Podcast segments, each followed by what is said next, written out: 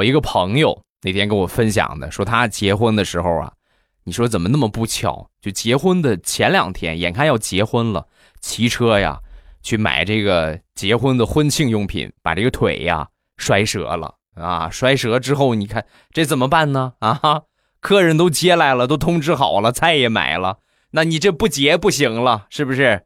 所以呢，实在没办法。就抬着担架啊，他几个堂兄弟拿担架抬着他，硬生生的走完了所有结婚的流程。